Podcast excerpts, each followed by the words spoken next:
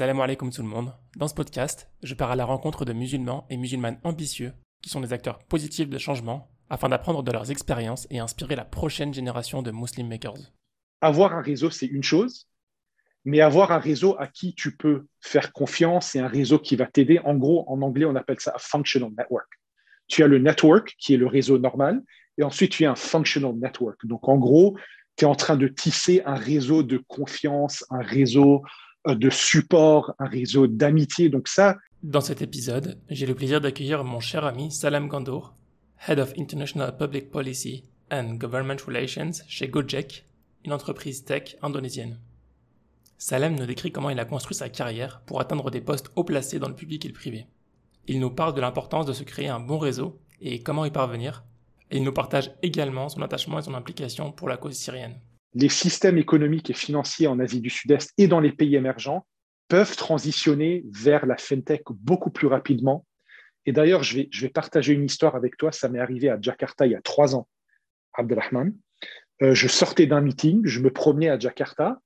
Si ce n'est pas déjà fait, je t'invite à rejoindre les groupes Instagram et Telegram Muslim Makers. Les liens sont en description. Bonne écoute.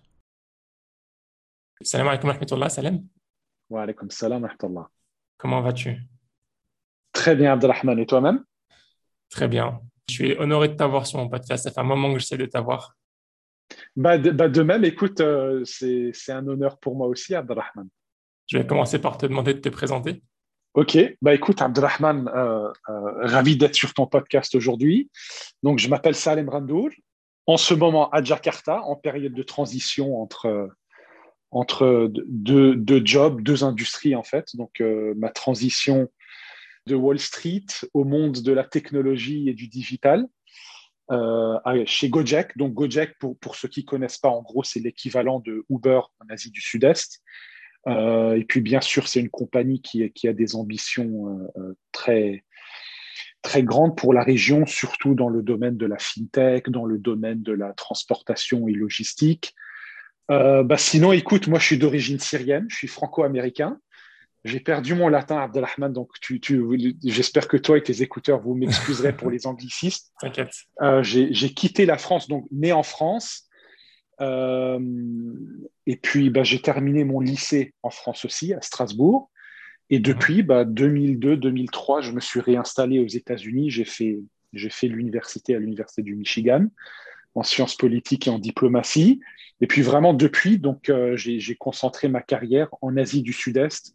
J'ai passé plusieurs années en Indonésie, en Malaisie, aux Philippines, en Thaïlande et bien sûr plus récemment à Singapour.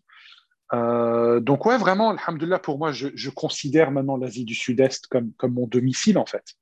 Mmh. Euh, mon domicile professionnel, mais aussi mon domicile plus ou moins spirituel. Ça fait, comme ça fait un bout de temps que je suis ici j'ai vraiment des amitiés très, profondes et très poussées dans cette région. Donc, tu as fait tes études en partie en France et aux États-Unis. Pourquoi tu es parti aux États-Unis?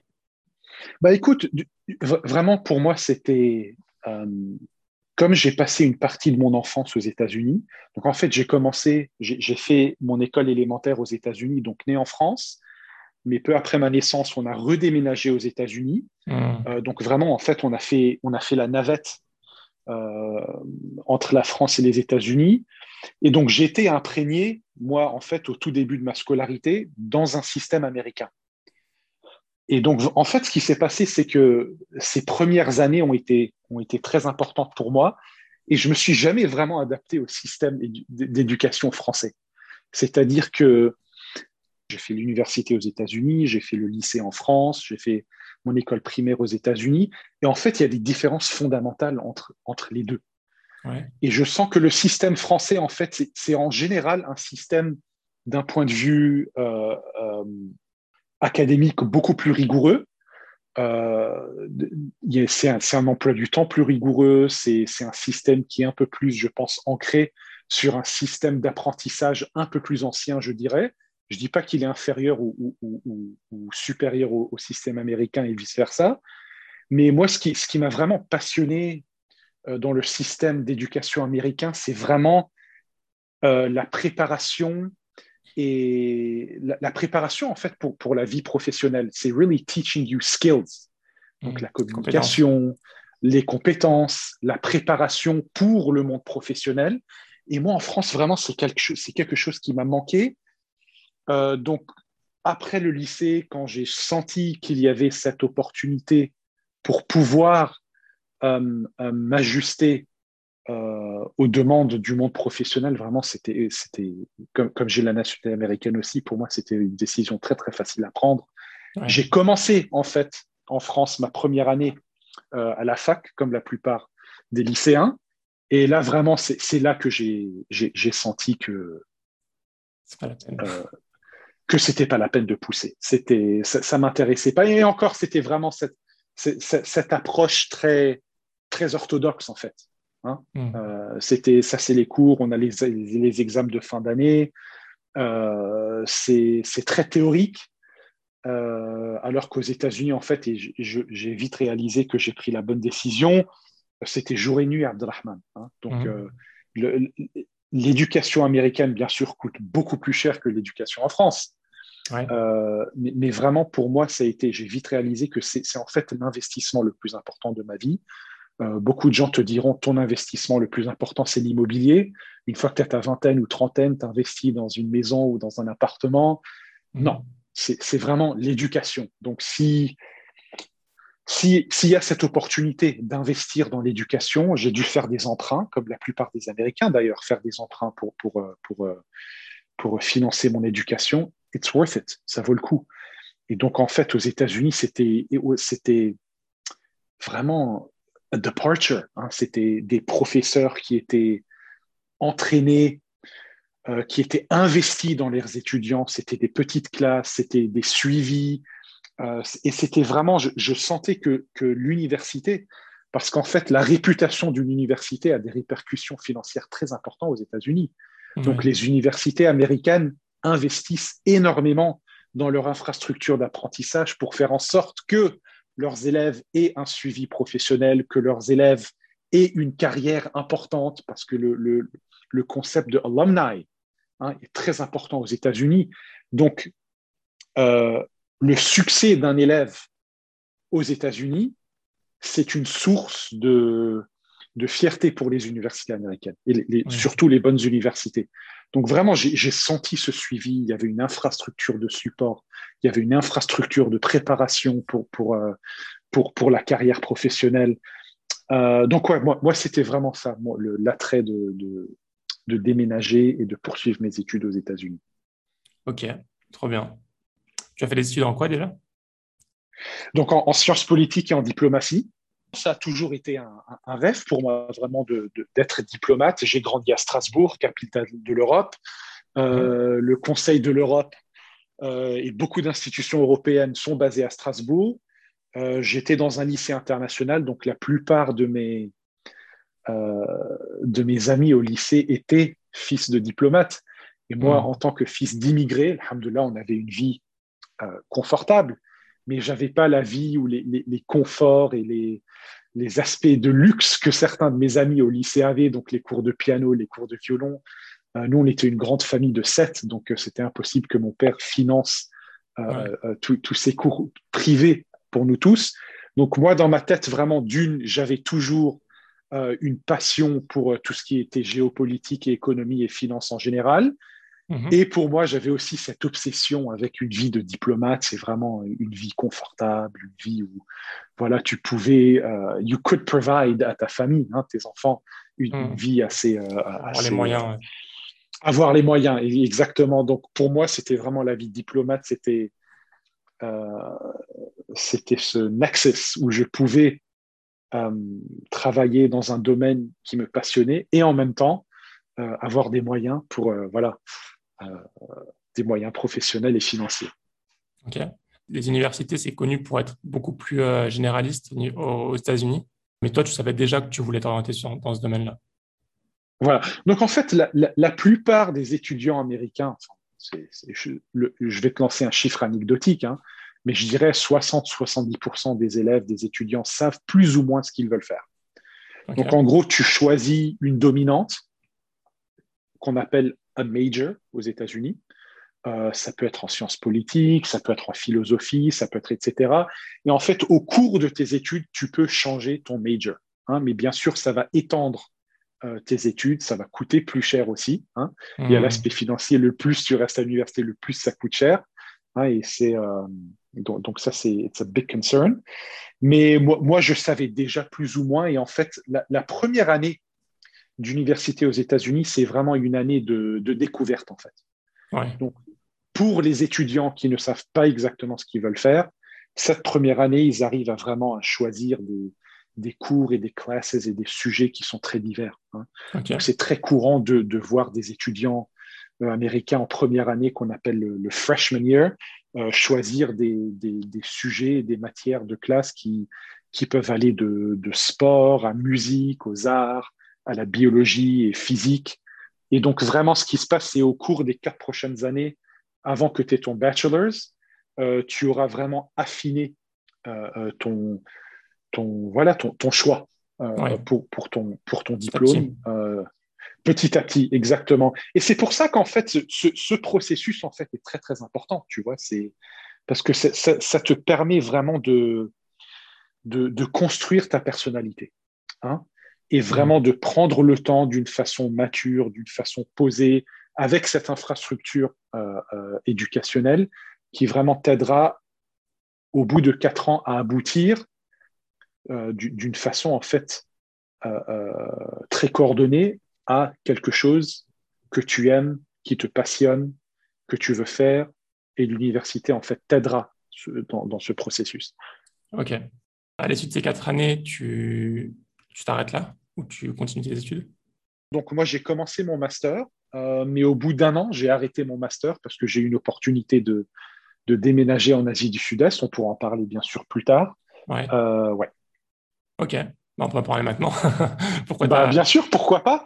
Bah, bah, bah en, fait, ce qui s'est passé, c'est que euh, donc j'ai commencé ma première année de master et en même temps, en parallèle, j'ai fait une application pour un fellowship. Ça s'appelle le Fulbright Fellowship. Donc, c'est en gros, c'est l'opportunité, c'est une bourse mhm. euh, par le département d'État américain. Donc, le département d'État américain, c'est l'équivalent du ministère des Affaires étrangères. Donc, mhm. c'est une bourse très prestigieuse qui date des, années 40, lors de la Seconde Guerre mondiale. Euh, et en général, aux États-Unis, chaque année, il y a 500 boursiers Fulbright. Mhm. Hein, et donc, en général, il y a à peu près, euh, à peu près 5000 applications, 500 boursiers. Euh, et donc, c'est une bourse du gouvernement pour aller travailler, pour aller faire des études poussées à l'étranger. Donc moi, j'avais proposé, my proposal, c'était de faire, euh, d'étudier les systèmes sociopolitiques en Asie du Sud-Est pendant un an et demi. Donc en fait, tu fais l'équivalent d'une thèse. Euh, donc tu es attaché à une ambassade à l'étranger, euh, comme le boursier, c'est le ministère des Affaires étrangères, tu es attaché à cette ambassade, tu, tu, fais en fait des recherches poussées, you're on the ground. Hein, et ouais, donc au bout d'un an et demi, en fait, tu, tu termines ta thèse, you submit your study euh, à Fulbright, et puis voilà, you become, euh, tu fais partie de cette confrérie euh, des Fulbright Fellows. Donc j'avais mhm. l'opportunité, moi, au bout de ma bourse d'un an et demi, de rentrer à l'université et de terminer mon master. mais vraiment, j'ai en fait eu le privilège d'avoir des, des, offres très, très intéressantes, des offres professionnelles. Euh, pour rester en Asie du Sud-Est. Donc, à l'époque, j'étais basé en Malaisie. Et vraiment, j'ai pas hésité. Je me suis dit, OK, euh, j'ai l'opportunité de rester en Asie du Sud-Est. J'ai déjà un Fulbright, en fait, qui est vraiment l'équivalent, même encore mieux qu'un master. Euh, et donc, vraiment, j'ai décidé de, de, rester en Asie du Sud-Est et de ne pas terminer mon master aux États-Unis. OK, d'accord. Et tu as commencé ton expérience professionnelle euh, dans la diplomatie euh, en Malaisie, du coup? Voilà, exactement, exactement. Donc j'étais, attaché à, plusieurs ambassades euh, en Asie du Sud-Est, vraiment pour essentiellement, c'était un rêve pour moi, soudainement de pouvoir devenir diplomate, de faire partie de cette confrérie, d'être un boursier du département d'État américain, euh, mhm. Donc pour moi, vraiment, c'était saisir cette opportunité et commencer à, vraiment à m'engager dans la vie professionnelle. Et à l'époque, Abdelrahman, moi, j'avais terminé euh, ma bourse Fulbright en 2009 et mhm. c'était en pleine crise financière mondiale. Donc pour moi, vraiment, c'était où je saisis les opportunités professionnelles que j'ai aujourd'hui, ou alors je rentre aux États-Unis en pleine crise. C'est une crise très très grave hein, en Europe et aux États-Unis.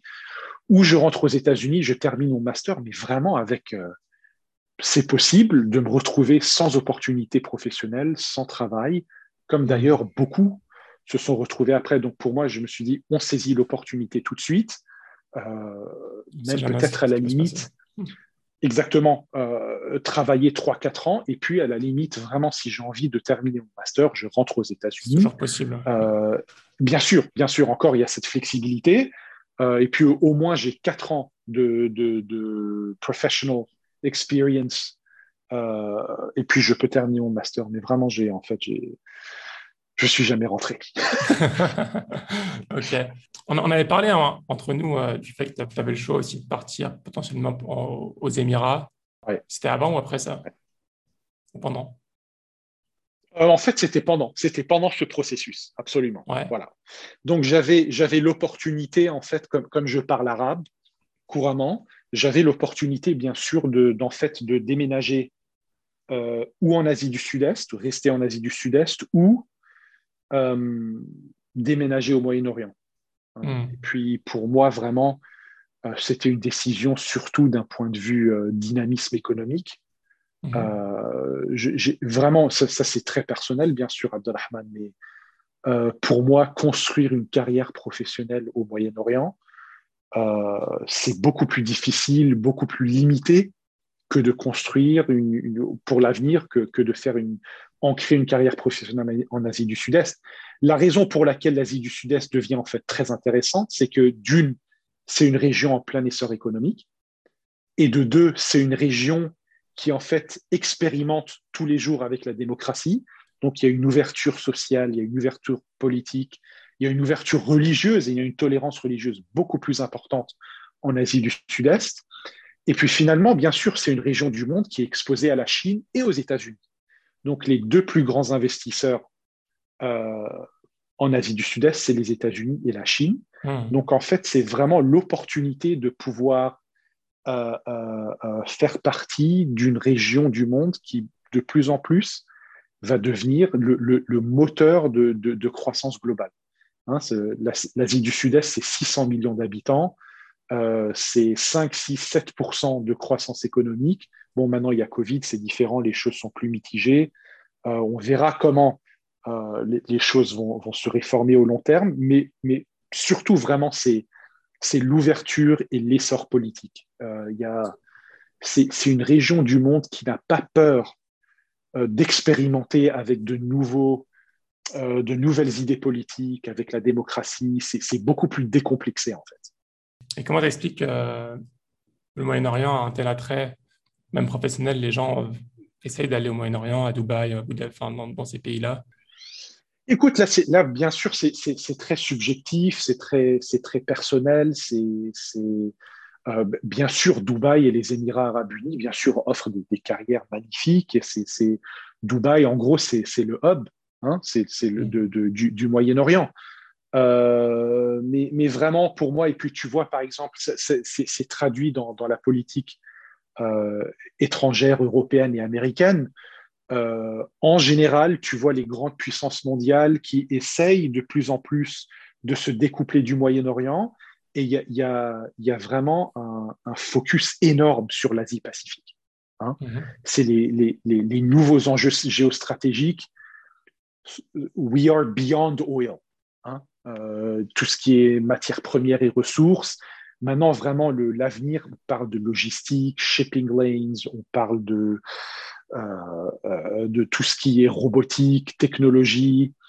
et je pense, encore d'un point de vue régional, on ne parle pas des Émirats ici, ou du Qatar, ou de l'Arabie saoudite, ou, ou, de la Turquie per se, hein, spécifiquement, mais d'un point de vue régional, Mhm. Euh, L'Asie du Sud-Est est beaucoup plus préparée euh, pour l'avenir que le Moyen-Orient. Hein. Donc pour moi, vraiment, c'était un, hedge pour le futur, en fait, pour l'avenir.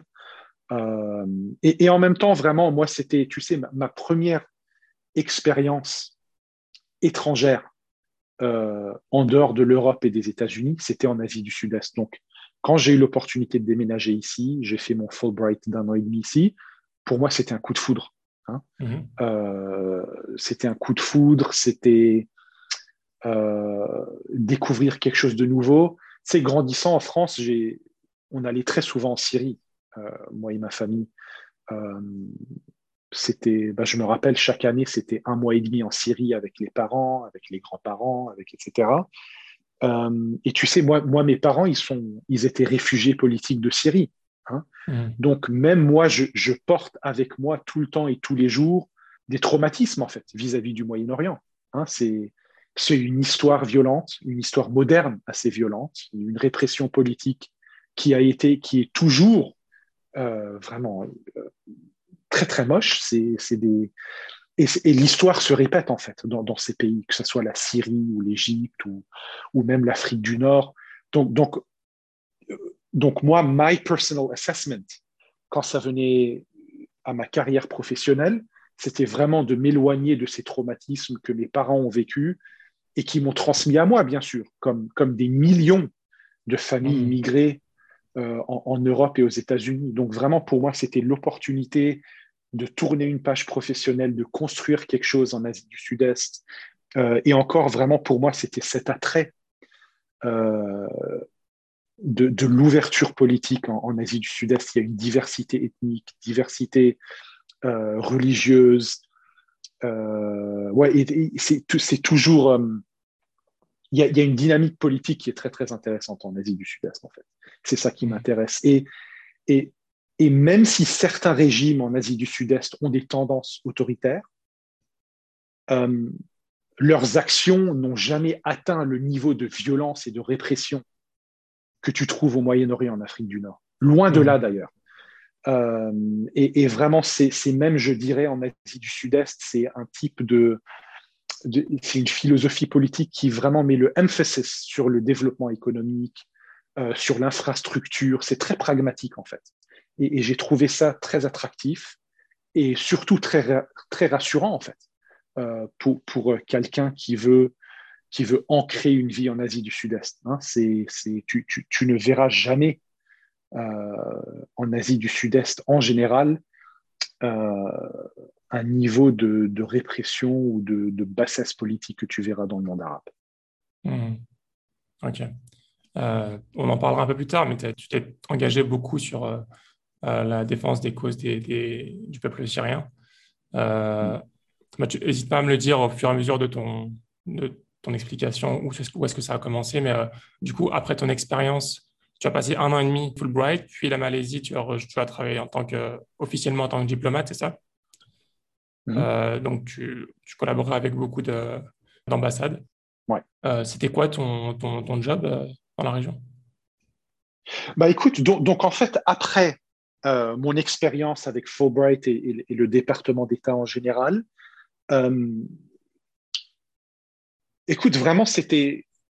Bon, il y, a eu de la chance, hein, mais en même temps aussi, moi, ce que, ce que j'ai fait, ce que le Fulbright m'a permis de faire, et le département d'État, c'est en fait vraiment de, de commencer à tisser un network de connexion en Asie du Sud-Est, surtout avec les gouvernements. Un réseau, un réseau très poussé. Donc vraiment, j'ai investi beaucoup de temps et beaucoup d'énergie à construire ce réseau, à, construire de nouvelles amitiés. Euh, euh, et, vraiment, en fait, c'est ce réseau euh, qui, m'a aidé ensuite à, faire une transition euh, du, département d'État vers le secteur privé, surtout dans le investment banking. Donc, comme je disais, en fait, ça, se lie à la politique, en fait. Les gouvernements en Asie du Sud-Est sont très engagés dans l'économie. Hein. Mhm. Donc, par exemple, tu regardes les. Si tu compares, par exemple, à certains pays du Moyen-Orient, les plus grands budgets vont vers la défense en général. Donc, c'est les mhm. ministères de l'Intérieur, c'est le ministère de la Défense, c'est le ministère de la Sécurité qui ont les plus grands budgets. Ici, en Asie du Sud-Est, en général, c'est les ministères de la Finance qui ont de loin les plus gros budgets. Hein. Et c'est très rassurant. Donc, en fait, naturellement, mon, mon network s'est ciblé vers la finance, vers tout ce qui est infrastructure, vers les banques d'investissement. Et donc, par le biais de ce network que j'ai construit, d'ailleurs qui est toujours en cours de, de croissance, bien sûr. Ça, c'est it's, a, lifelong journey. J'ai eu des opportunités professionnelles dans le monde de l'investissement. Et donc, en Asie du Sud-Est, bien sûr, la plupart euh, des banques, la plupart des, euh, des, des, grandes compagnies sont des compagnies d'État, en fait. Hein. Hmm. Donc, le plus grand investisseur ou shareholder dans ces compagnies, c'est en gros, c'est les fonds souverains ou c'est les ministères des Finances. Et oui, bah, Abdelrahman, écoute, j'ai eu l'opportunité de rejoindre une banque d'investissement malaisienne. Hmm. Euh, c'était à l'époque, bien sûr, de passer d'un monde où c'était surtout de la diplomatie au monde de, l'investissement. C'était oh, c'était pas facile en fait. J'avais un peu peur, mais en gros, je me rappelle, j'avais eu une discussion avec le PDG de la banque euh, mhm. pendant que j'étais euh, avec le département d'État. Il m'a dit Salem, dans ma banque, j'ai trop de banquiers. Il me faut des gens qui think outside the box, qui, pensent différemment. Il me faut de mhm. nouvelles perspectives.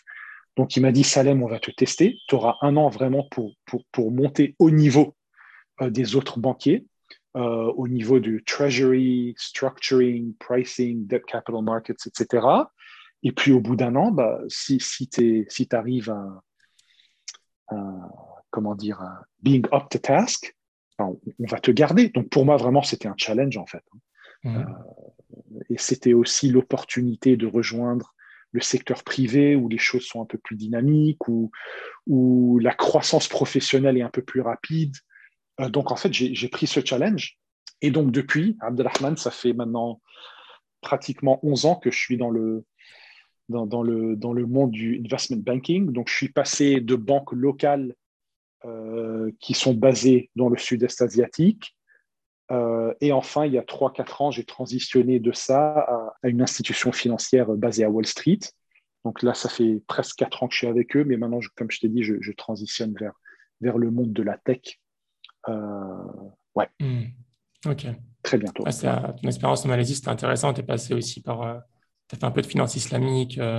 Absolument. Donc, donc en Malaisie, vraiment, c'était. la finance islamique, bien sûr, joue un rôle très important surtout dans le consumer banking. Euh, donc, bien sûr, j'ai dû, je me suis et j'ai été exposé à ces, euh, pendant plusieurs années à la, finance islamique, euh, surtout dans le, dans le monde des soukouks. Mmh, ok, trop bien. Tu as parlé vraiment beaucoup du réseau. je pense que le réseau, mmh. ça a été une des, une des clés aussi. Tu as parlé de l'éducation, du réseau. Je pense qu'après l'éducation, c'est le, le réseau qui est une des, une des choses qui est vraiment très importante pour l'évolution de carrière. Bien sûr. Ça fait comment pour construire ton réseau? Après, je pense que pour toi, c'était un peu, c'était un peu spécial dans le sens où euh, tu as été, par ton métier de diplomate, directement ouvert à des, à des personnes ou à un réseau particulier assez haut placé.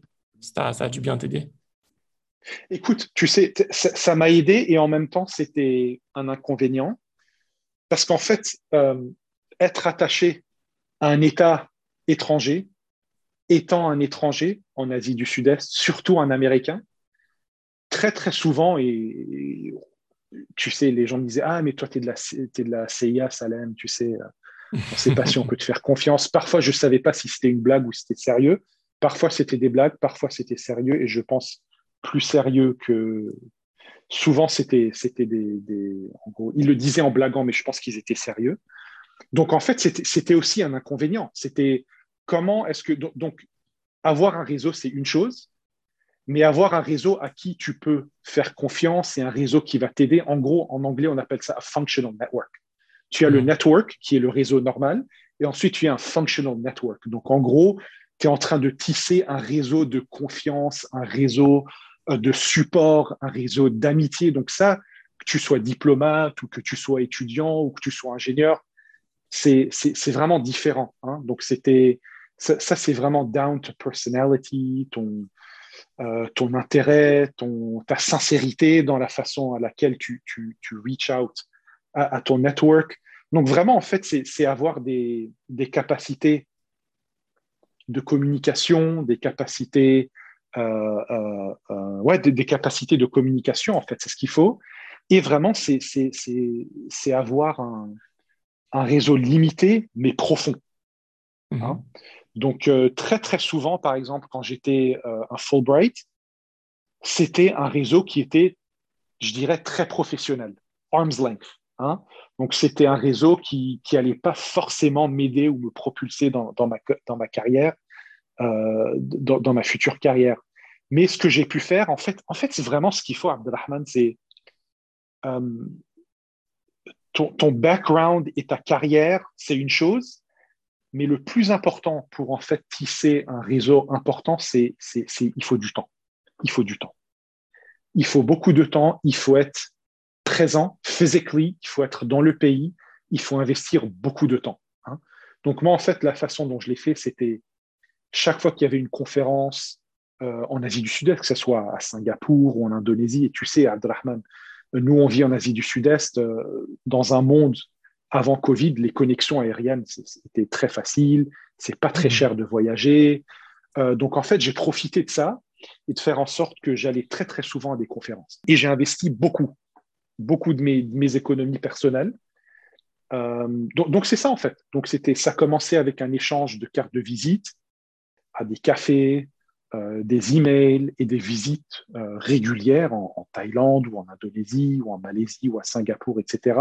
Donc vraiment, je pense que c'est surtout en fait, il faut avoir une passion pour le, pour le, pour le network. Il faut avoir une passion pour les communications humaines. Il faut être quelqu'un euh, de sincère. Il faut être quelqu'un d'honnête. Il faut que tu dises aux gens que tu connais ou avec qui tu fais connaissance ce que tu veux faire. What are you trying to achieve from the relationship you have? Donc en fait, le réseau, il faut l'approcher d'une façon euh, très coordonnée, il faut l'approcher d'une façon euh, très logique en fait. Hein. donc par exemple, quand tu as un emploi du temps de ta journée, ou voilà, aujourd'hui, ce que je vais faire de ma journée à 8h, 10h du matin, midi, ben, en fait, pour le réseau, il faut faire la même chose. Je vais à cette conférence, voici le type de profil et de gens qui vont être à cette conférence what am I trying to gain from this conference? Quels sont les, les, objectifs euh, de, de, mon, de mon networking à cette conférence? Euh, Donc, c'est une approche en fait très méthodique. Oui. Euh, et puis de là, vraiment, c'est voilà, c'est ensuite sur 10 ou 15 ou 20 personnes que tu vas reconnaître. Au bout de deux mois, tu vas que en parler à 10. Et au bout de six mois, tu vas en parler à 5. Et au bout d'un an, vraiment, il y en aura un, deux ou trois avec qui tu auras des amitiés très poussées. Et vraiment, là, c'est là que le, functional network commence à, marcher. Hein, c'est des hmm. gens à qui tu fais confiance, des gens que tu veux aider, des gens qui vont t'aider en, retour. Et, donc, en fait, you value add each other professionally. OK. Et donc, ce, réseau, en fait, Abdelrahman, c'est vraiment ensuite, par le biais de ce réseau, euh, ensuite, vraiment, quand, tu as réussi à construire le début d'un functional network, c'est là que tu commences à voir des opportunités, pas forcément des opportunités professionnelles, mais, des opportunités à apprendre, des opportunités à, rencontrer d'autres gens, des opportunités à découvrir de nouvelles choses, à découvrir de nouveaux networks. Donc pour moi, par exemple, Abdelrahman, le monde de la banque et de la finance, ça m'est jamais passé par la tête. Mais ensuite, j'ai découvert par le biais de mon functional network qu'en fait, en Asie du Sud-Est, le investment banking, c'est très lié à la politique. Hein. Donc, en fait, tu fais de la finance, tu structures des produits, your pricing products, mais aussi ce que tu fais, c'est que tes shareholders, c'est le gouvernement. Donc, en fait, tu as beaucoup d'interfaces avec le gouvernement. Et, et ensuite, ce que j'ai appris, en fait, c'est que la plupart des banquiers le skill set pour être des banquiers à New York, mais pas forcément pour être des banquiers en Asie du Sud-Est, parce qu'il faut avoir les connaissances politiques, il faut avoir les connaissances géopolitiques, il faut avoir cette habilité de faire du network, à faire du lobbying avec le gouvernement. Écoute, on est représentant de banque euh, XYZ, euh, tu vas au Parlement, il nous faut des incentives, il nous faut ceci, il nous faut cela, on va vous aider à, lever de la dette pour construire votre aéroport. Donc en fait, euh, j'ai remarqué qu'il y a une place pour moi dans le monde de la finance et que les skills que j'ai vont en fait être un complément à ce que les banquiers font. Ouais. Donc, en fait, tout ça, c'est des opportunités. Euh, c'est grâce à mon network. C'est hmm. eux qui m'ont en fait guidé vers, vers le monde de la finance. Et, bah, depuis, ça fait 10 ans, ça, 11, 11, 12 ans même, que, alhamdoulilah, ça marche très bien.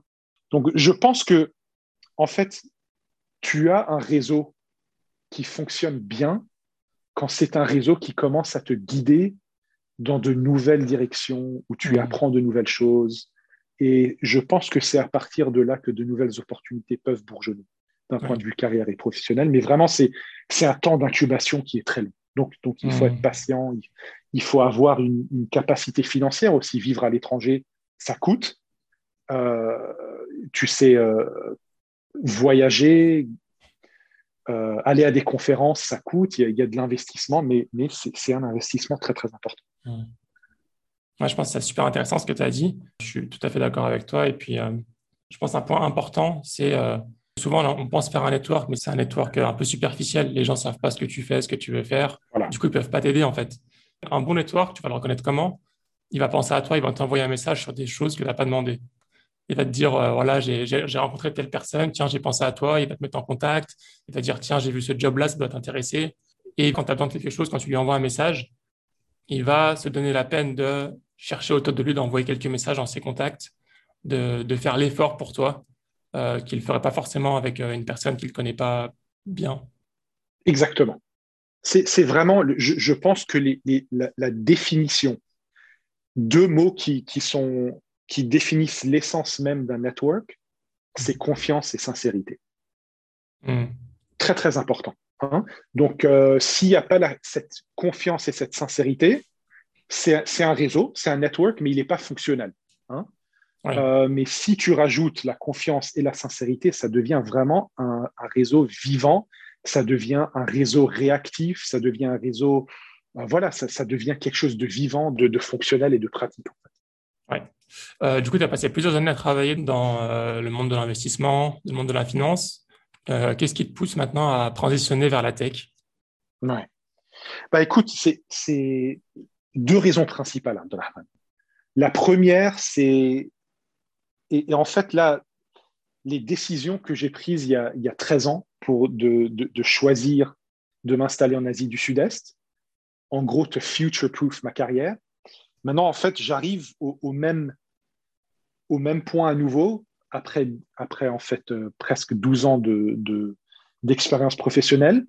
Quelles sont euh, les, prochaines actions que je dois prendre pour future-proof ma carrière et vraiment, ce qui se passe, en fait, c'est que de nos jours, surtout en Asie du Sud-Est, euh, et en gros, en général, dans les pays émergents, c'est même valide au Moyen-Orient, c'est que en Europe, le monde financier a à peu près 100, 120, 130, 140 ans. Donc, la plupart des grandes banques d'investissement américaines, françaises, si on parle qui sont basées à Wall Street ou à Paris, etc., those are legacy banks. Donc, en fait, les systèmes économiques de l'Ouest sont toujours ancrés dans le passé, sont toujours ancrés dans ces systèmes qui ont plus d'un siècle. En Asie du Sud-Est, il y a l'opportunité de faire un leapfrog. Donc, au lieu de, se retrouver avec des banques gigantesques, les systèmes économiques et financiers en Asie du Sud-Est et dans les pays émergents peuvent transitionner vers la fintech beaucoup plus rapidement et d'ailleurs, je vais, je vais partager une histoire avec toi. Ça m'est arrivé à Jakarta il y a trois ans, Abdelrahman. Euh, je sortais d'un meeting, je me promenais à Jakarta et bah, j'ai trouvé un, jeune cireur de chaussures hein, euh, qui était assis sur un petit banc sur la route. Il m'a approché, il m'a dit Est-ce que monsieur, je peux vous cirer les chaussures? Je fais Ok, cirez-moi les chaussures. Et bien sûr, à, Jakarta, tu vois des scènes comme ça très souvent. Et donc, il m'a ciré les chaussures. Et à la fin, bah, je, lui donne euh, un billet d'argent. Il me dit Ah non, monsieur, est-ce que vous pouvez me faire un paiement digital? Et alors, je le regarde bouche bée. Je fais Mais pourquoi? Mais j'ai fait Alors, ça, ça, doit être une arnaque, ça. Hein C'est pas possible. Et ensuite, il me dit Il me regarde. Il dit Non, non, parce que si tu me fais un paiement digital, je peux transférer ce paiement directement à ma femme pour qu'elle puisse acheter du riz et de l'huile et du sucre à mes enfants immédiatement. Mmh. Hein? Donc, tu te retrouves maintenant dans les pays émergents comme l'Indonésie, où tu as une pénétration digitale très profonde. Hein? Hmm. Donc, même le cireur de chaussures, que Dieu le bénisse, utilise les paiements digitaux. Hmm. Hein? Et donc, donc, pour moi, vraiment, c'était un moment qui m'avait marqué, parce que soudainement, tu as une opportunité pour ces gens-là, des gens qui ont, qui ont bien sûr, qui vivent dans, dans très souvent des conditions difficiles, euh, ils ont cette mobilité digitale qui leur permet de, en fait, de, résoudre des problèmes. Donc, par exemple, si je lui avais payé par, le, par, par un, transfert banquier conventionnel, ça aurait été dans sa banque, ensuite il transfère à un autre compte, et ensuite as des fees de 1 ou 2 ou 3% et ça prend des jours, et ça coûte cher, etc. Mm. Et si je lui donne un billet de banque, bah, il doit terminer sa journée de travail, sa femme ne peut que acheter les denrées alimentaires de base urgentes que le soir quand il rentre. Mm. Hein? Donc, en fait, en Europe et aux États-Unis, quand on parle de la fintech et du monde digital, OK, c'est un progrès. Euh, it's a convenience. Ça mm. coûte moins cher et c'est plus rapide. Dans les pays émergents, la transition vers la fintech et le digital est une question de survie économique.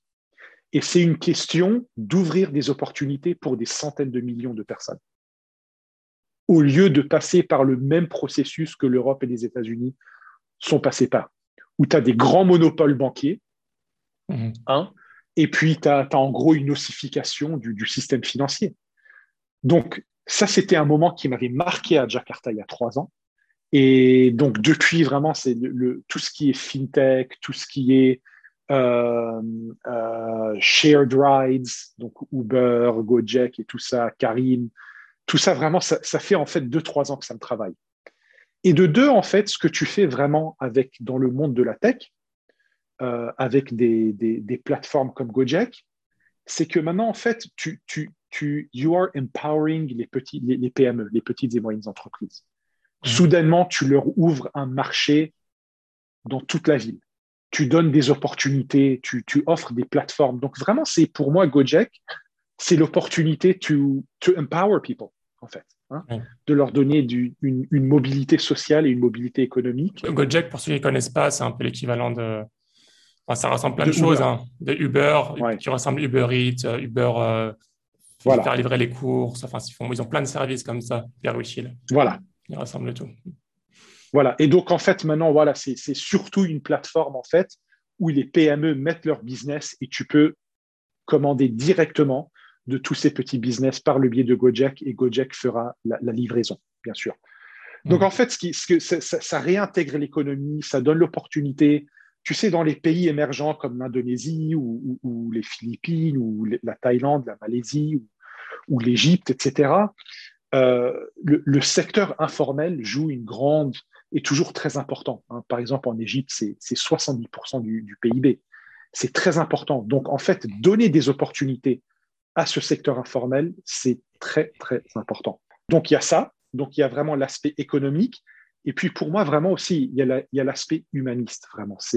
On en a un peu parlé déjà. C'est l'aspect social, euh, l'aspect to empower people, leur donner l'opportunité euh, euh, de, croître, en fait. Donc, mmh. c'est pour ça que ça, fait des années que ça me travaille. Et là, bah, bien sûr, j'ai eu récemment l'opportunité d'avoir des discussions avec Gojek. C'est un management qui est, euh, tu sais, j'ai fait mes entretiens avec eux, un management qui est très ambitieux, euh, un management qui a, qui a soif en fait, mais surtout cette soif pour pouvoir débloquer ces nouvelles opportunités financières et économiques pour les PME.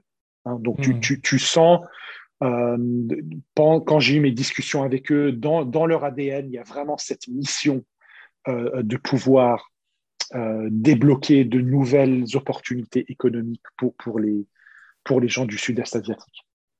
Ok, trop bien. Bah, écoute, euh, j'espère que ça va bien se passer pour toi, Inch'Allah. Ça a l'air super, Merci, super fascinant. on peut parler maintenant de ton, ton engagement pour, pour la Syrie. Comment est-ce que ça a commencé Qu'est-ce que tu as pu accomplir dans ton engagement Dis-nous tout. Bien sûr. Bien sûr. Bah écoute, la, Syrie, mon attachement à la Syrie, bien sûr, c'est originel par le biais de mes parents. Mhm. Euh, et bon, mes parents, comme des millions de Syriens, d'ailleurs, je dirais comme la plupart des Syriens, ont, souffert d'un régime euh, autoritaire. Euh, d'ailleurs, un des régimes les, plus violents que la planète ait connu depuis la Seconde Guerre mondiale. ça, on parle de faits.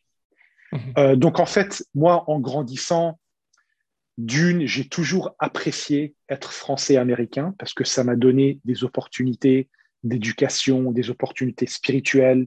La vérité, c'est que en tant que musulman, j'ai ma liberté de pratiquer ma religion en France et aux États-Unis plus que dans certains pays au Moyen-Orient. Ça, c'est une vérité.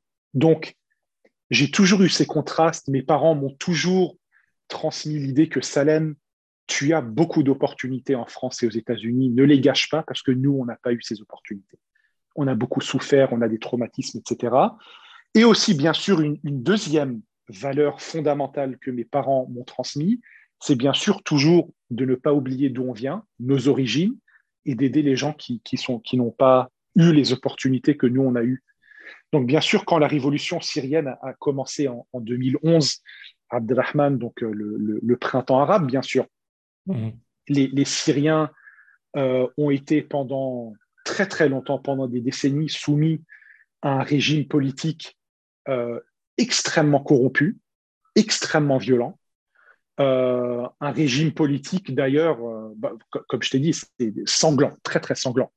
Euh, d'ailleurs, comme on peut voir aujourd'hui en Syrie, maintenant, il y a plus de 700 000 morts, plus de 3 millions d'innocents emprisonnés, et puis bien sûr, euh, plus de 7 millions euh, de réfugiés internes et externes.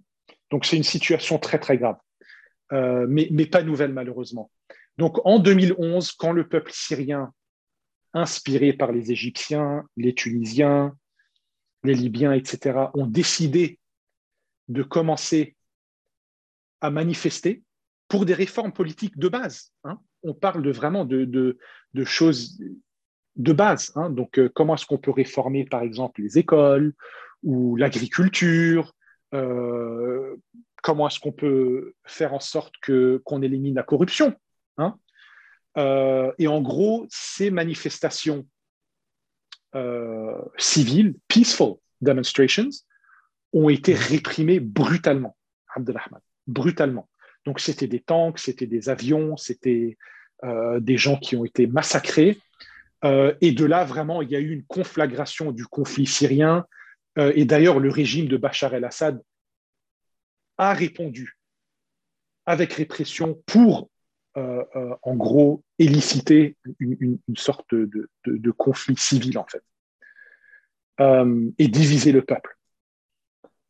Donc, vraiment, ce qu'on a fait, moi et certains amis, euh, on a créé le SETF, le Syria Emergency Task Force. Donc, le Syria Emergency Task Force, ça, c'était en 2012. Ok, juste après, un an après. Voilà, juste un an, un peu moins d'un an en fait, parce que la révolution syrienne a commencé en mi-2011, donc quelques mois, six à huit mois plus tard, le SCTF a été créé. Donc, bien sûr, là, surtout par mon, mon ami Mouraz Mustafa.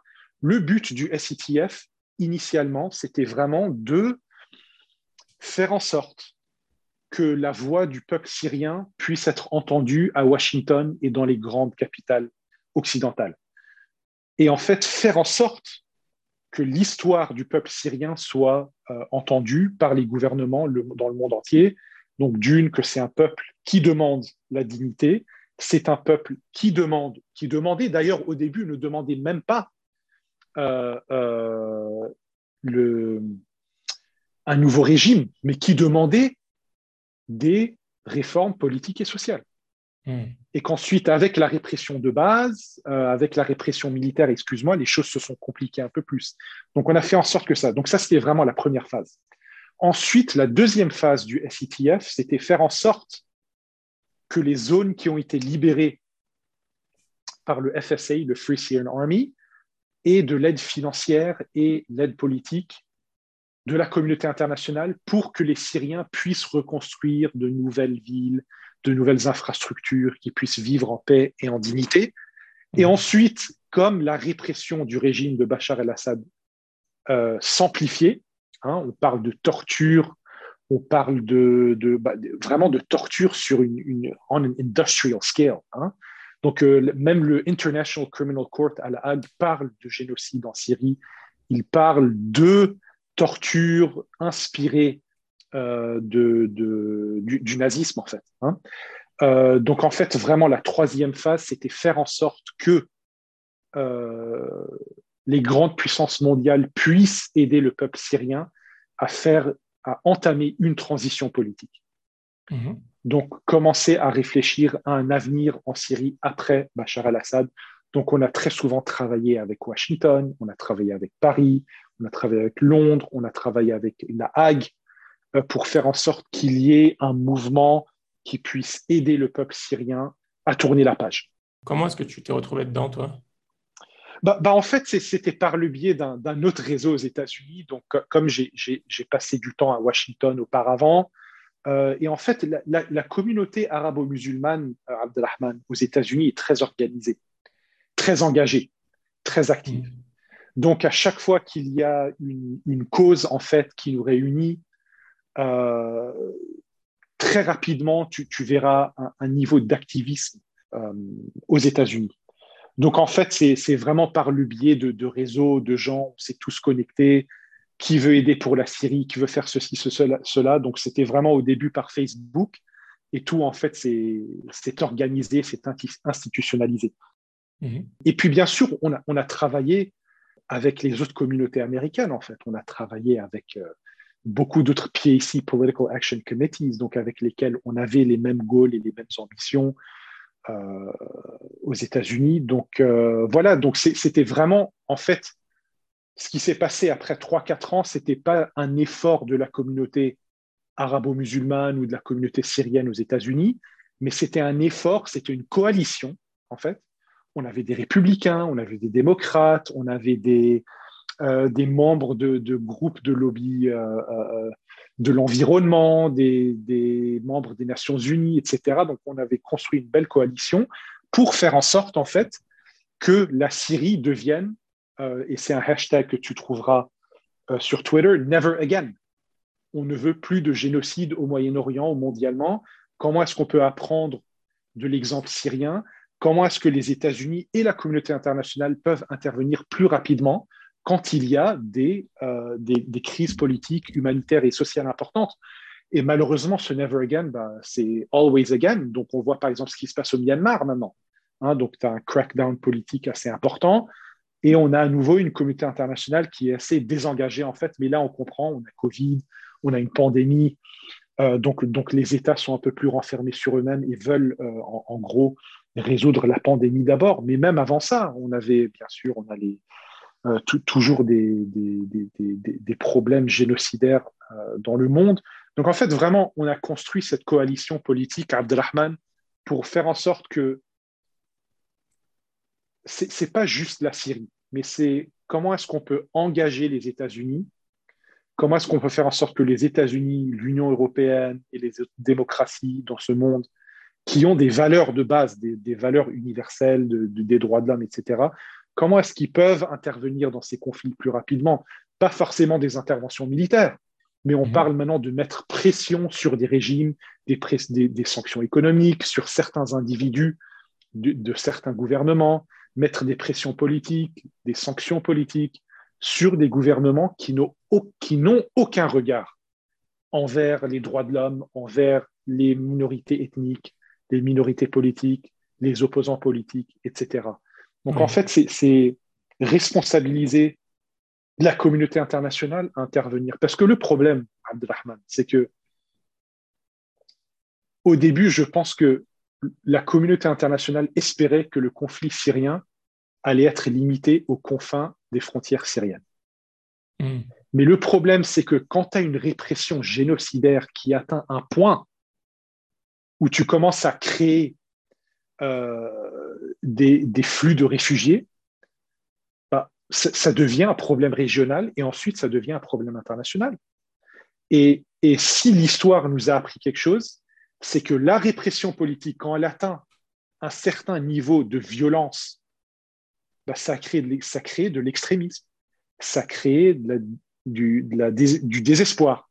Donc en fait, le conflit syrien qu'on aurait pu résoudre en fait il y a 3-4 ans très facilement si le président Obama avait montré un peu plus de leadership et de courage, et les Européens aussi d'ailleurs, on aurait pu résoudre le problème syrien très rapidement. Mais c'est le désengagement international qui a ensuite créé un désastre humanitaire, qui a créé un désastre de réfugiés, qui a créé des problèmes sociaux en Europe, qui a ensuite engendré une poussée vers l'extrême droite en Europe, Donc en fait, les Européens et les Américains doivent comprendre que leur égoïsme politique aura des répercussions sur leur société.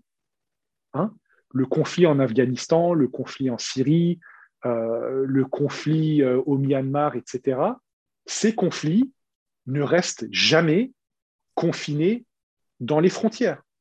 Euh, ça, a un impact régional.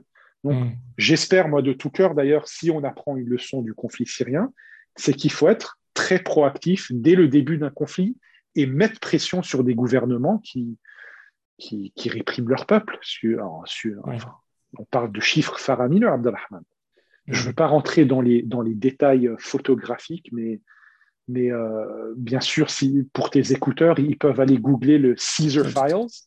Mhm. Caesar, euh, c'est le, le nom, euh, c'est it's the code name d'un ressortissant syrien qui s'est échappé de Syrie et qui, en gros, longue histoire très courte, Abdelrahman, qui a réussi à, à télécharger d'un hôpital syrien plus de 50 000 images de torture.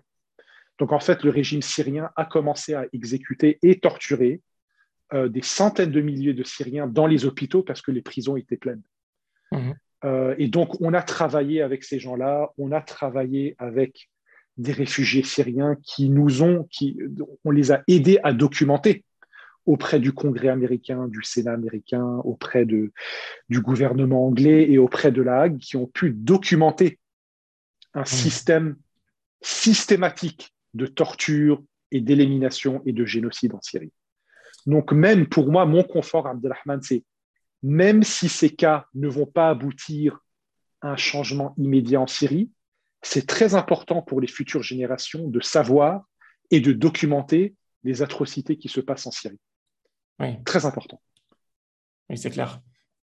Et du coup, toi, tu étais euh, basé à ce moment-là, tu étais euh, en Asie du Sud-Est. Donc, comment tu faisais pour être J'étais, j'étais basé, basé en Asie du Sud-Est. Donc, bien sûr, il y a eu un, un, impact sur ma santé, un impact sur ma, sur ma, sur ma vie euh, personnelle, parce que voilà, c'est très souvent, je prenais des appels la nuit. Très souvent, je faisais des voyages aux États-Unis aussi. Euh, heureusement, j'avais, et, bien sûr, à certaines fois, ça, a impacté ma performance au travail dans le monde de l'investissement. Euh, et puis à un certain moment, bah, vraiment, j'ai dû, dû euh, arrêter, j'ai dû prendre une pause. ma santé a, commencé à, vraiment à, souffrir. Mais ce que j'ai aussi pu faire, comme j'étais basé en Asie du Sud-Est, c'était faire des campagnes d'engagement avec les gouvernements en Asie du Sud-Est euh, en gros, pour leur expliquer ce qui se passait en Syrie, quelle est la situation en Syrie, comment est-ce que les gouvernements d'Asie du Sud-Est peuvent contribuer à un apaisement en Syrie. Hmm. Euh, donc, on avait certaines campagnes, euh, des Caesar Campaigns en Malaisie, en Indonésie, etc. mais ouais, mais c'était, c'était des années très, très difficiles, très, très difficiles d'un point de vue professionnel et personnel. Et qu'est-ce qui fait que toi, tu as pu rejoindre ce groupe? C'est ton, c'est ton background, c'est euh, comment parce qu'il y, a plein de Syriens dans le monde entier, il y a plein de gens qui sont qui veulent aider, mais vous n'étiez pas non plus des milliers dans l'association, dans le, groupe. Bien sûr, non, non, non, non, pas du tout. Non, bah c'était vraiment encore une fois de plus, c'était recherche, c'était bah, très souvent il y avait des group calls sur Facebook, etc de mhm. groupes qui, qui, représentaient le peuple syrien. Tu étais à l'affût, tu suivais ce qui se passait. Voilà, j'étais à l'affût, je suivais les débats, les machins, etc., les associations euh, syriennes aux États-Unis, euh, les débats qui se passaient au Congrès, etc. Donc en fait, il faut vraiment être engagé. Hein. Euh, mhm. Et puis maintenant, bah, pour, pour, pour, les pour les écouteurs qu'on a maintenant avec... les auditeurs, Salam. les, les auditeurs, j'ai dit quoi? J'ai dit? Les écouteurs, mais c'est pas grave. les écouteurs, oh là là, les auditeurs, mon Dieu. Ça vient de listeners. Hein. c'est encore un, anglicisme terrible euh, pour, tes auditeurs.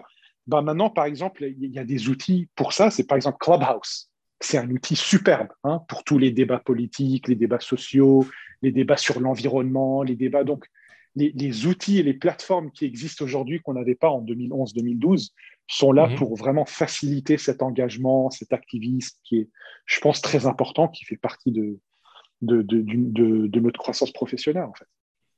Est-ce que tu peux me dire un peu deux, trois, deux, trois grosses actions que, que vous avez pu faire dans l'assaut C'est une association ou c'est un, groupe? Je ne sais pas comment tu appelles ça.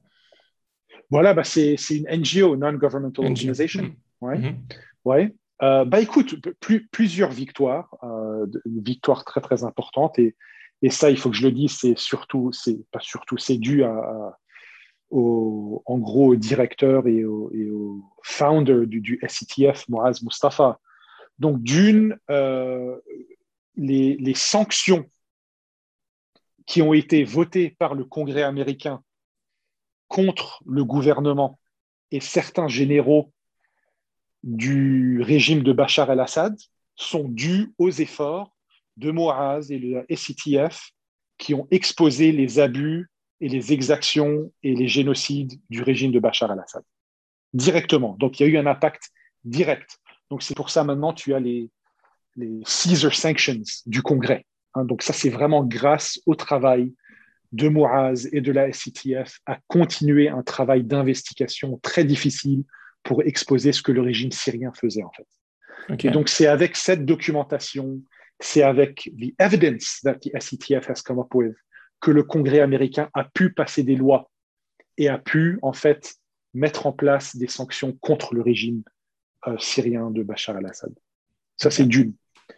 Ensuite de deux, euh, c'est vraiment en fait euh, quelque chose dont je suis très fier, on a travaillé avec euh, certaines associations juives aux États-Unis. Donc, à New York, euh, à Washington, il y a le Holocaust Museum. Donc, c'est un musée du Holocauste. Mhm. Euh, et dans ce musée, le musée a très gentiment travaillé avec la SITF et ils ont fait une galerie d'images de Caesar dans le musée du Holocauste. Bien sûr, les gens qui travaillent au musée, ce sont, et, cette communauté, la communauté juive, est une communauté superbe ils, sont, ils ont été une victime du Holocauste et quand ils ont vu ce qui se passait en Syrie, ils ont offert d'avoir une galerie temporaire d'images d'innocents et de civiliens torturés par le régime de Bachar el-Assad.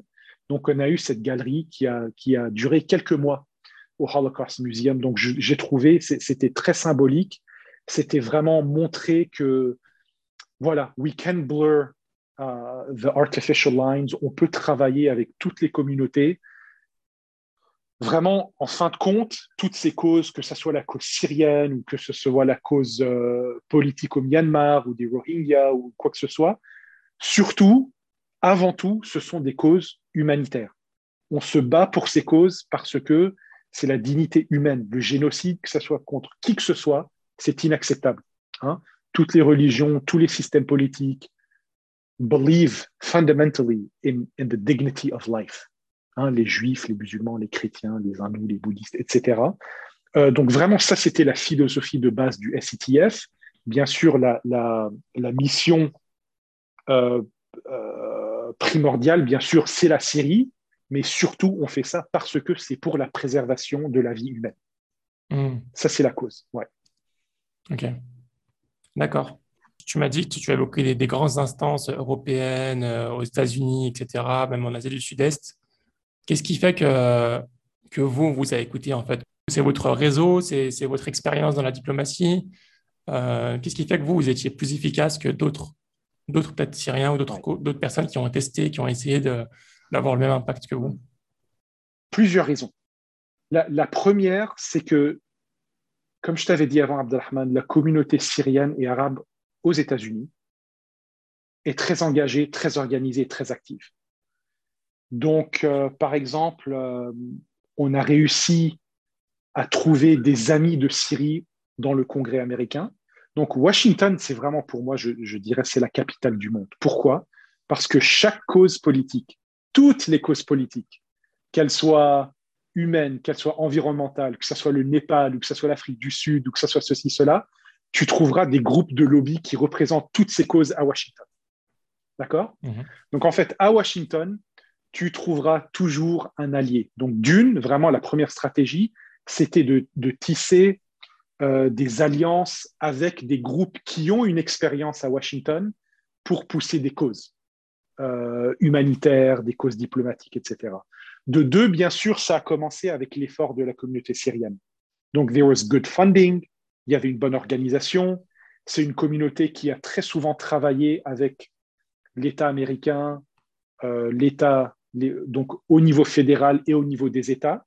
Donc, on a souvent trouvé des gens qui avaient des réseaux avec certains congressmen, avec certains sénateurs, avec certains ministres, avec certains ceci, cela.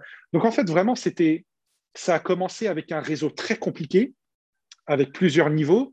Et ensuite, vraiment, on a, on a, it was a distillation process qui a mis 6-7 mois. Mhm. Voilà, ça s'est épuré. Et puis, bien sûr, Moaz lui-même a, travaillé auparavant au Sénat et au Congrès. Il était un staffer de plusieurs euh, membres du Congrès et du Sénat, et d'ailleurs d'autres Syriens et d'autres, d'autres, Arabes américains qui travaillaient dans le Congrès et le Sénat. On a travaillé avec eux, on a, on a, on, s'est, on, a utilisé leur expertise, leur, réseau. Donc vraiment, c'était, c'était un effort de, de, réseau. De réseau. Mmh. Euh, on connaissait du monde qui, qui, encore une fois, au Congrès, au Sénat, dans la politique américaine. Euh, on leur a parlé, c'était un travail de conviction, c'était pourquoi est-ce que la Syrie est importante. Et puis vraiment, de là, ça, ça a bourgeonné, c'est devenu quelque chose d'important de, et de, qui a eu un impact. Ok, d'accord. Donc, euh, réseau, réseau, réseau. Euh, et du coup, vous étiez une grosse équipe? Bah écoute, là, en ce moment, la SCTF, ils ont à peu près 15-20 personnes. Ouais. donc, c'est une équipe assez conséquente. Euh, la, enfin, conséquente, c'est relatif. Hein. C'est relatif. Si tu me dis à 15-20 personnes, vous arrivez à faire voter des lois euh, contre le gouvernement mais, mais tu vois, c'est donc c'est le SITF qui a aussi travaillé avec beaucoup d'autres associations. Hein. Hmm. Euh, mais, mais, vraiment, le SITF et Mouaz lui-même a joué une partie a joué un rôle très très important et fondateur dans, dans cet effort. Hein.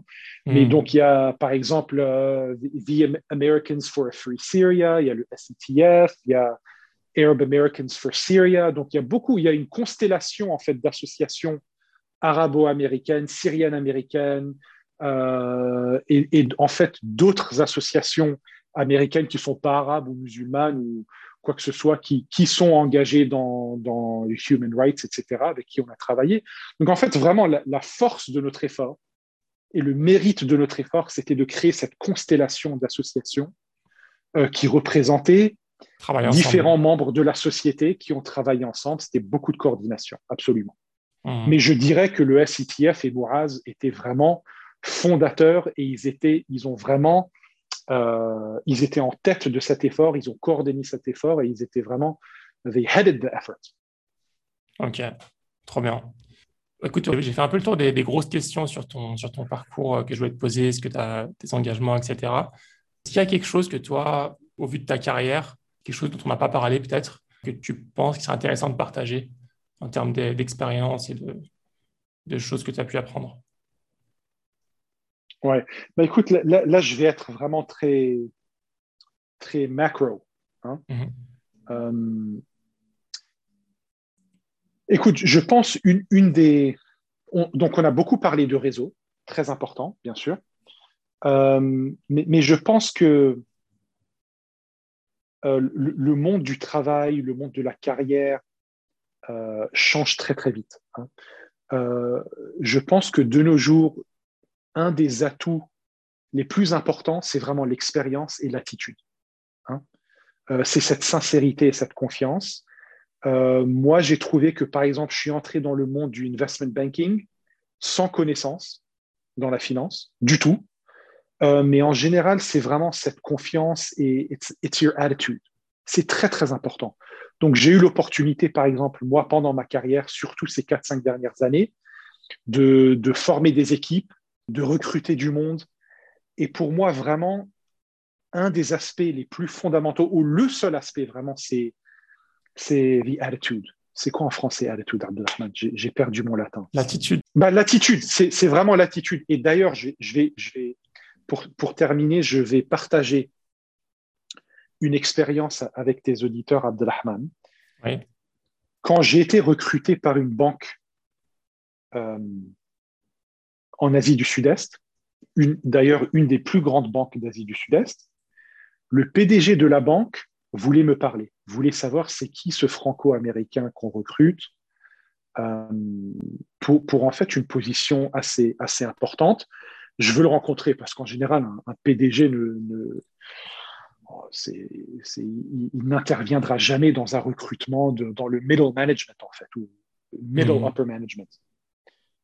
Et donc, euh, il m'a invité pour prendre un café avec lui dans un, dans un petit café euh, au bord de la route, un hawker presque. Hein. Hmm. Donc, tu sais, tu t'assois sur les petits bancs en plastique, tu as une petite table en plastique. On était assis au bord de la route. Euh, il était très humble, cette attitude vraiment down to earth. Et il m'a dit, Salem, j'aimerais que tu me commandes un café, ceci, ceci, cela, et toi, commande ceci, cela. Donc, appelle le, serveur ou le garçon et commande. Et alors, pendant que je commandais, ben, j'ai commandé, et comme d'habitude, alhamdoulilah, je, je pense que je suis quelqu'un de très poli, de très posé. Et donc, mmh. poliment, même si on était assis sur des bancs en plastique et c'était un resto pas cher, Bonjour monsieur, s'il vous plaît, est-ce que je pourrais, s'il vous plaît, machin, merci beaucoup, thank you. Donc toujours rester poli. Mhm. Et donc, trois, quatre mois plus tard, il m'a appelé, il m'a dit Salem, euh, ça va, tout se passe bien à la banque, est-ce que tu es heureux, etc. Je dis ouais, merci beaucoup. Il m'a dit, tu sais pourquoi je t'ai invité à ce petit resto? Il m'a dit, je voulais voir et savoir comment est-ce que tu traites les gens même le, celui qui te sert ton thé au bord de la route. C'est très important. Donc en général, quand tu as un boss ou un PDG ou un manager qui est éthique, qui, qui, a, qui, est travailleur, qui a un bon background, vraiment, this is what you look for. C'est vraiment ton éthique, ton attitude, ta politesse, ta confiance, ton professionnalisme. C'est très, très important. Euh, et, d'ailleurs, ces valeurs deviennent de plus, de plus, en plus importantes quand tu montes, euh, quand tu deviens, quand, tu montes dans ta carrière professionnelle. Euh, et donc moi, j'ai trouvé ça très touchant. Et d'ailleurs, c'est une expérience que je répète très souvent quand je recrute du monde. je les amène dans ces petits restos. vraiment, j'étudie leur, leur, attitude, leur, la façon dont ils parlent aux gens, la façon dont ils commandent, leur niveau de politesse. Si on va dans un resto 5 étoiles ou un resto de Michelin, est-ce qu'il se comporte de la même manière que si on est assis au bord de la route en train de boire un petit thé sucré euh, et, un, petit gosse qui, nous sert notre thé? Hein mm. Donc tu veux vraiment voir comment les gens agissent, comment les gens réagissent dans différentes situations et s'ils maintiennent leur éthique dans toutes ces situations. Et s'ils maintiennent cette éthique, ils ont cette éthique fondamentale tu sais que quand tu recrutes ces gens-là, quoi qu'il arrive au travail, good time, bad time, euh, il y a une crise au travail, il y a de bons moments au travail, euh, il y a des problèmes, il y a des, etc. Tu sais qu'ils vont maintenir cette éthique. Et c'est très important. Et tu mmh. sais que tu peux travailler avec eux, tu sais que tu peux leur faire confiance. Donc vraiment, pour moi, ça, c'est, c'est, ça, c'est quelque chose de, de fondamental que j'ai appris. Très important. Ok, bah, écoute, euh, super intéressant. Et puis, je suis d'accord avec toi, je ne vais, vais pas te contredire sur ça. Euh, Salem, on va finir sur quelques petites questions. Est-ce que tu, tu as des, routines, euh, des routines du matin? Bah, écoute, euh, Abdelrahman, toi, tu, as suivi ma, transition de quelqu'un qui était euh, assez obèse, il faut le dire, à quelqu'un qui ne l'est plus. Donc, alhamdulillah, tu sais, j'ai réussi à, perdre 45 kilos l'année dernière, cette, année, ça fait en un an et demi. Donc vraiment, ma, routine, alhamdoulilah, même pendant mes années où, où, ma santé était désastreuse, je me lève toujours tôt. 5h30 du matin, je suis debout. Donc en général, je commence vraiment ma journée avec, avec beaucoup de lecture. Hein. Les infos, donc The Economist, The Financial Times, Le Monde, etc. Donc vraiment, quand je me lève, avant de faire quoi que ce soit, il faut que je sache ce qui se passe dans le monde parce que ça, ça impacte mon job, c'est ma passion. Hein. Euh, et puis vraiment aussi la lecture, ça fait, ça fait partie de, de, ma routine. Alhamdulillah, je lis beaucoup, énormément, euh, surtout des biographies, surtout en fait histoire, géographie, sciences humaines. Euh, bon, je suis un peu général là. Hein, je, et puis, alhamdulillah, récemment, là, ça fait un an et demi, bah, mon, sport. C'est très, très important. Et là, même pendant, mes, pendant le Covid, en étant en voyage, ça fait, ça fait quoi, un mois et demi que je suis en vadrouille à Abdelrahman. Bon, c'est un peu difficile pendant le ramadan, mais j'essaye toujours de trouver du, temps à, à, faire un peu de sport. Et, j'ai découvert vraiment, c'est al-aql salim fil jism salim, on en parle toujours, mais l'esprit sain dans le corps sain. Euh, le, sport m'aide beaucoup à gérer le stress, à, gérer à gérer ma journée. Donc, ouais, donc, alhamdoulilah, sport, lecture, euh, et puis se lever tôt le matin. En gros, l'élève modèle, tu vois. ça y est, t'es devenu l'élève modèle, ça y est là. non, non, non, non, non, bien sûr, non. Et puis, on a. Mais bon, moi, pour, pour vraiment parler de, de, de, de, Tu sais, on a tous nos faiblesses. Hein. Donc, pour mm. moi, par exemple, ma santé, euh, mon poids, ça va toujours être vraiment ma, bataille principale. Euh, mm. toute ma vie. Hein. Et puis avec l'âge, bien sûr, ça, les, choses se compliquent. Il hein. faut, faut, rester healthy, il faut faire plus d'efforts. Donc euh, pour moi, my, my fitness journey will, will remain a challenging one. Mais j'aime le challenge. Tu as toujours aimé le challenge professionnellement, dans tous les sens du terme. Absolument. Est-ce que tu as des recommandations de livres, deux, deux trois livres qui t'ont marqué, que tu voudrais recommander? Abdelrahman, deux, deux livres très importants. Mhm. Euh, un sur l'histoire de l'Asie du Sud-Est, l'histoire contemporaine et l'histoire surtout politique de l'Asie du Sud-Est. Le livre s'appelle Blood and Silk, mhm. écrit par un, auteur anglais qui s'appelle Michael Vatikiotis. Donc Blood and Silk, vraiment, je, pour, les, les, auditeurs qui un jour voudraient passer du temps en Asie du Sud-Est ou pensent emménager en Asie du Sud-Est ou même venir ici en vacances, ça c'est vraiment un livre qui, euh, qui essaye de parler de sujets tabous en Asie du Sud-Est. Hein. Mhm. Donc on parle de, de, de, de, sujets politiques, de sujets sociaux, etc. Et il en parle avec une, finesse et un confort euh, très rassurant. Donc livre très important pour l'Asie du Sud-Est. Et le deuxième, c'est The Prize par Daniel Jürgen. Donc The Prize, c'est pour tous ceux qui veulent euh, connaître le monde euh, du pétrole euh, et comment il a commencé. c'est vraiment un, un c'est une référence en la matière. Et la raison pour laquelle ce livre est is relevant de nos jours, The Prize, c'est mhm. que vraiment, il nous raconte comment les grandes compagnies pétrolières ont commencé, comment est-ce que le monde s'est adapté au pétrole, comment est-ce que le pétrole a joué un rôle si important dans nos vies? Et en fait, ce processus se répète maintenant, mais avec le monde digital. Donc, en fait, ce, livre vraiment nous donne une idée de comment le monde transitionne d'une ère à l'autre. Là, il parle mhm. du monde du charbon au monde du pétrole. Euh, et puis, ouais, on peut tirer des conclusions sur comment le monde pourra changer et se métamorphosera euh, avec la nouvelle ère digitale euh, et le monde de la fintech. Ok, trop bien. Bah, écoute, je mettrai ça en description, Malak Si un auditeur euh, ou plusieurs auditeurs souhaitent te, suivre ou ont des questions à te poser, est-ce que c'est accessible? Bien sûr, bien sûr, Abdelrahman, absolument. Mhm. Sur, sur les réseaux sociaux, sur LinkedIn bah, Ouais, non, sur, euh, sur LinkedIn, absolument. Ok, nickel. Bah, je mettrai ton lien LinkedIn, nickel. Euh, Salem, je te remercie, c'était super intéressant. Je voulais vraiment t'interviewer. Ça fait plusieurs mois que j'attendais juste que tu changes de, boulot parce que je sais que tu avais des limitations par rapport à ton boulot actuel, enfin que tu quittes. Mais euh, en tout cas, je suis très content d'avoir pu faire cette interview. Plein de sujets hyper intéressants qu'on a abordés le networking, l'éducation, la Syrie, etc. Et je suis sûr que ça va en intéresser plus d'un, que les auditeurs vont, vont apprendre des choses intéressantes et s'inspirer de ton, ton, parcours. Merci Abdelrahman, merci beaucoup. C'était vraiment une, une, belle discussion. Merci. Et on se dit bientôt à Singapour quand tu reviens, Inch'Allah. Absolument, j'espère bien. Allez, salam alaikum. Wa alaikum salam J'espère vraiment que cet épisode t'a plu. Si c'est le cas, je t'invite à le partager à trois personnes de ton entourage et à faire des invocations pour qu'Allah bénisse cette initiative. À bientôt pour un nouvel épisode, Inch'Allah. Salam alaikum.